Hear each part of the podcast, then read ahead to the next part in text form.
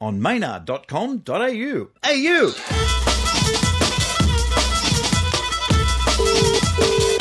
Hello? Keavy Lynch, how are you this morning? How am I this evening for me, this morning for you? I've just put my washing out and we're expecting it to be 30 degrees Celsius here today. What is it there? Three? Oh, wow. That's quite nice. I don't know what degrees we are today. I think we're six, I think. Let me just get over the really hot intro here, Keavy. Here we go. I'm speaking to a member of B*Witched now. You, of course, would remember her working with her sister Edel and Lindsay and Sinead in B*Witched, who had such huge hits as Oh, Sailor V. vie, Roller Coaster.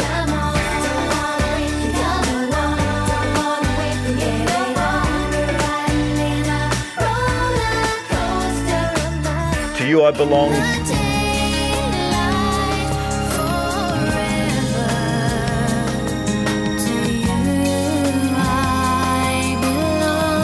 Blame it on the weatherman.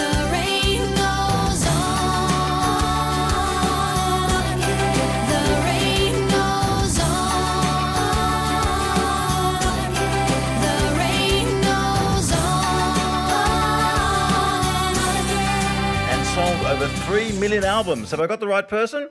Yes, you do. That was a nice intro. Of course, the big exciting thing is you're going to be doing an Australian tour along with East 17, Atomic Kitten, S Club 3, starting in February. We absolutely can't wait to come back because we went to Australia and New Zealand in 99 and we had such a good time there. It felt really welcoming. The only sad thing was that we never got to play there properly and do any shows. So we're coming back. I speak to a lot of the 80s and 90s artists, and they've come to Australia on promotional visits, but they haven't actually played here. So you haven't actually gone in front of the audience and went, aha. We did some in-store performances way back when. 'cause I can't remember what city we were in, but one of them had to be closed down because too many people turned up. Pitt Street Mall in Sydney, or would that have been a Melbourne gig maybe? I really don't remember because we did a few of them in a few different places. We were quite shocked by that because we'd never been to Australia before. So to be that well known and that liked, never having visited the actual place, we were like, this is shocking. But we always really missed not getting to play for you guys properly. It's really exciting to come back and do it now. Well, you're going everywhere Perth, Melbourne, Sydney, Hobart, Gold Coast, even getting to Newcastle, Brisbane. You are getting around.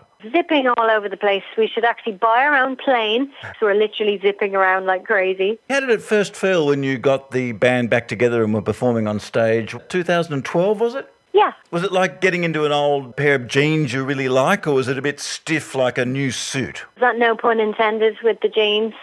yeah. Part of it was like getting into a stiff suit. The new part, the reality part. We never did anything like that before, and that's very kind of new age way to be in the industry. That part was really uncomfortable and took a while to get used to when the camera's following you around backstage and in your home and asking you about your life. That was really weird and really difficult to get used to for me anyway. As soon as we got into the studio and started rehearsing together, that's when we put the jeans back on. Again, no pun intended. And we just felt really comfortable, remembered why we were a band together and remembered what we had together. As soon as we actually got back in the rehearsal room and started doing what we do, which is singing, we were just like, we're meant to be here. This is great. Well, speaking of jeans, of course, you work with your sister Edel. You're in the Barbarellas with her. And have you done any more things with the Barbarellas since? We did one album with Barbarella.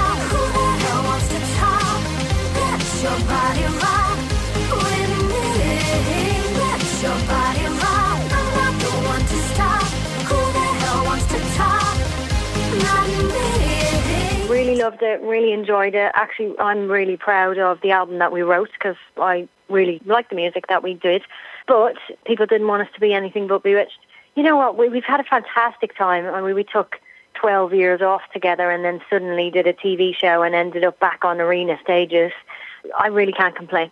No, you've got nothing to complain about. Obviously, working with your sister, you get on very well. But when siblings fight, they really fight. we don't actually fight that much. We might fall out or disagree, but fighting is probably not a word I would use. How is the English press? Because they can be very ugly and frankly, they just make stuff up. How have they been to you in the 21st century?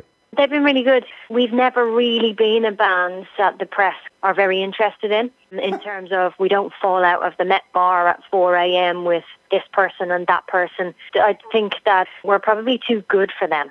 Too well behaved, is what I mean by that. They must be so annoyed. Yeah, exactly. They're like, darn it, we're looking for some skeletons in your closet and we're looking for you to be really drunk and fallen over somewhere. And we don't really give them that. We're quite safe in that way. You said that you uh, did the reality show. That would have been the big reunion when you all got back together again.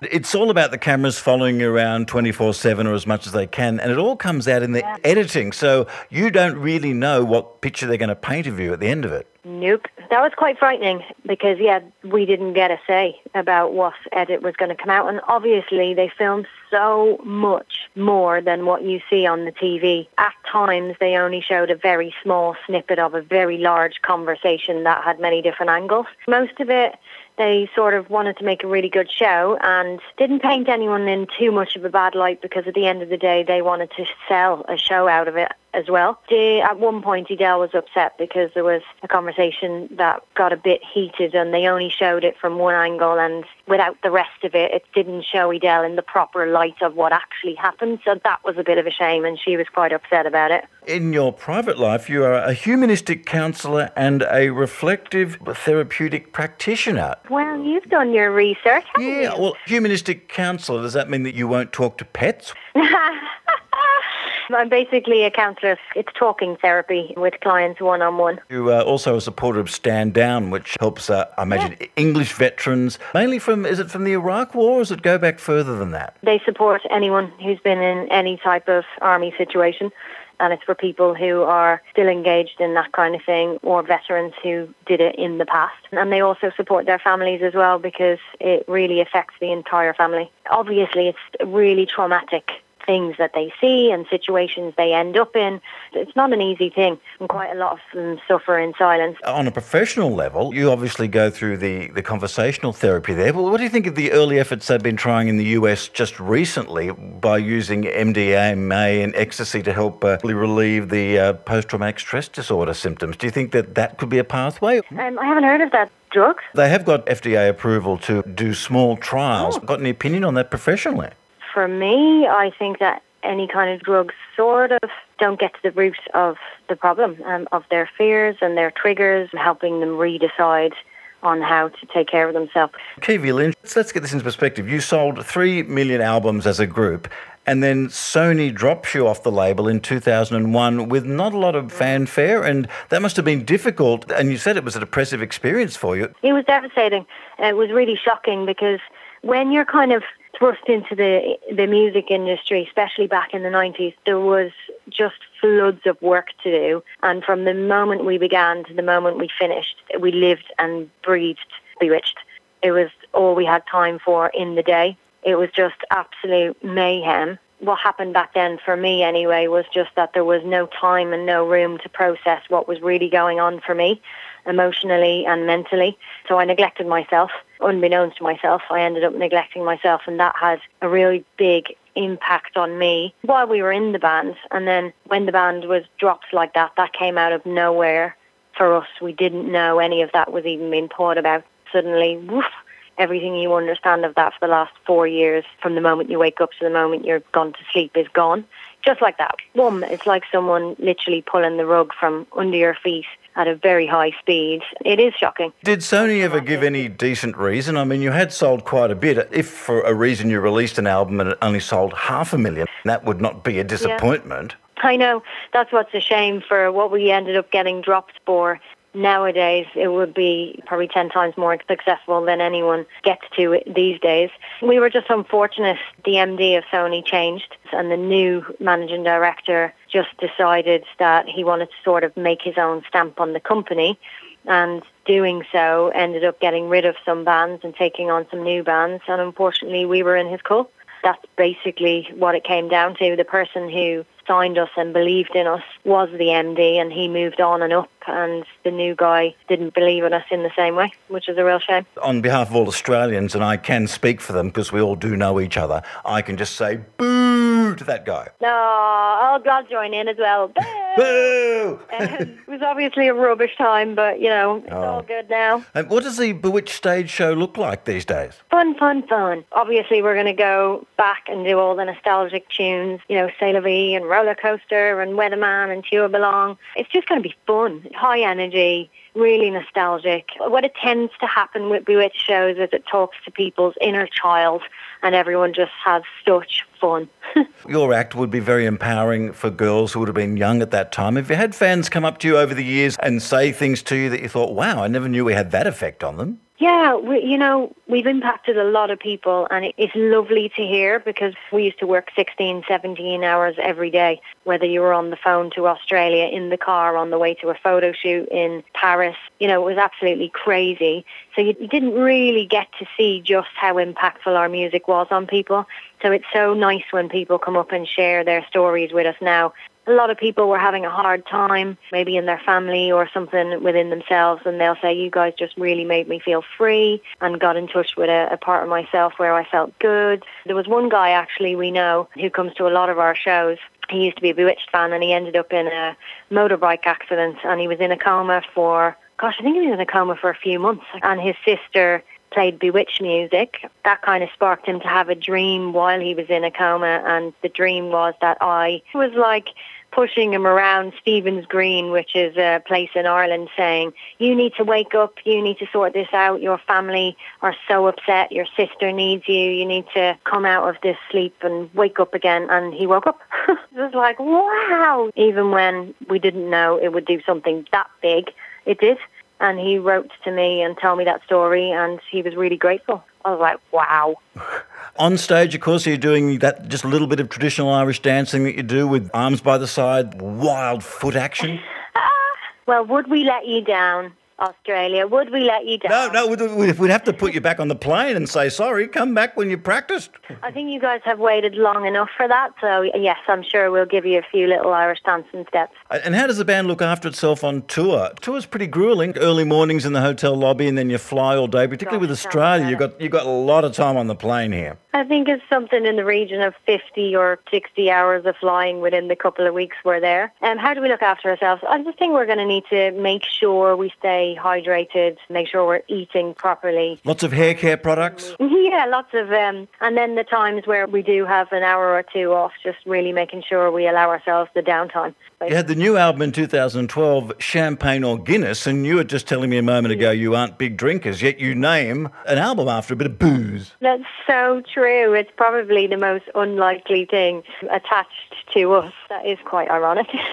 Well, Keavy Lynch, I better let you go. We look forward to seeing you across Australia in February. What would you like me to play? oh, you know what? Be. Gotta be be. Woo! I'll see you there.